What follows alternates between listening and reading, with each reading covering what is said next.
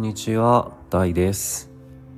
今日もね、ラジオをお聴きくださりありがとうございます。えー、今日の放送はね、頑張ることをやめてみませんか？っていうお話をしようかなと思います。共有ですね。共有しようかなと思います。あの、インスタグラムの方に文章で投稿したものがあるので、それをね、読み上げつつ、少しお話ができたらいいなぁなんて思ってます。それじゃあ、話していきますね。えー僕はね、ずっと頑張らないといけないと思っていました。頑張ることって当たり前。頑張らないと何も得られない。頑張った先でようやく得られるものがある。そうやって今までずっとずっと頑張って生きてきたんだけど僕には頑張る生き方は向いていませんでした。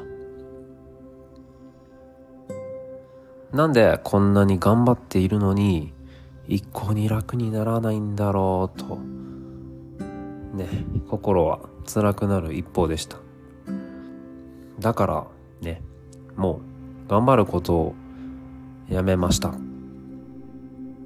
まあ正直頑張るを手放すのが怖い自分もいましたね。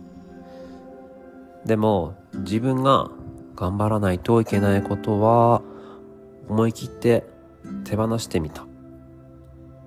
そしたらとても心が軽くなった。心がフラットになりました。自然体になりました。そしてねようやく自分らしさっていうのがね戻ってきた感覚があります。僕たちってもうすでに十分頑張ってるんですよね。だからもう頑張らなくていいんだよって自分自身に伝えてあげてほしいんです。大切にするのは自分でいいんです。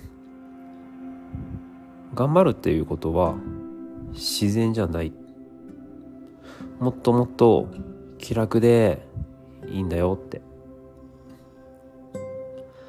この考え方でいいんだって深い部分で思えたのはエイブラハムの教えです。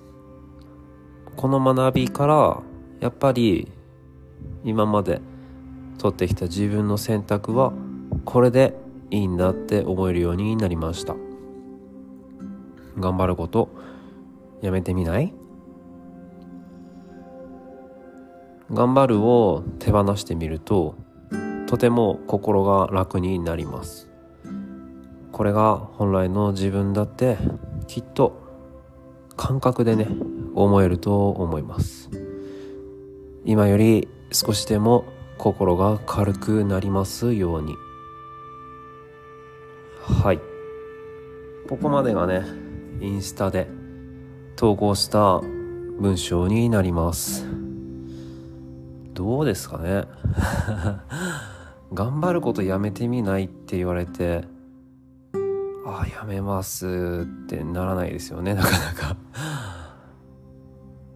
うん。まあ今までの常識的な考えから言ったら頑張ることが当たり前で頑張るからいろいろ乗り越えられるとかねそういう風になると思うんですけどあの僕はずっとこの生き方をしてきてあの全然ね自分の心が楽になったことがなかったのでなんか違うなこれは違うなっていうのを思っていたんであのもう頑張ることやめようっていう感じでいろいろ手放したっていうのがきっかけなんですよね。それが前提にあってまあ無意識にそういうことをしていたんですけど、あ、る時ねそのエイブラハムの教えっていう本を読んであれこれって今自分がやってることと一緒じゃんみたいな。あじゃあじゃあというかねあこれでいいんだ。これでええんやみたいなね。そんな感じに思えたことから今ね僕は頑張ることっていうのを手放した状態で日々を心地よく生きています。まあ心地よくいるのが仕事っていう感じですね。あの何を言っているんだっていう感じかもしれないんですけど実際心が心の状態をとてもね大切にして生きているとねあの頑張らなくても自然と良くなるんですよ。実際僕僕もねそんな感じでまさに生きているんですけどあのちょっとね伝わりづらいかもしれないんですけど本当に自然とそういう方向に向かってます。うん。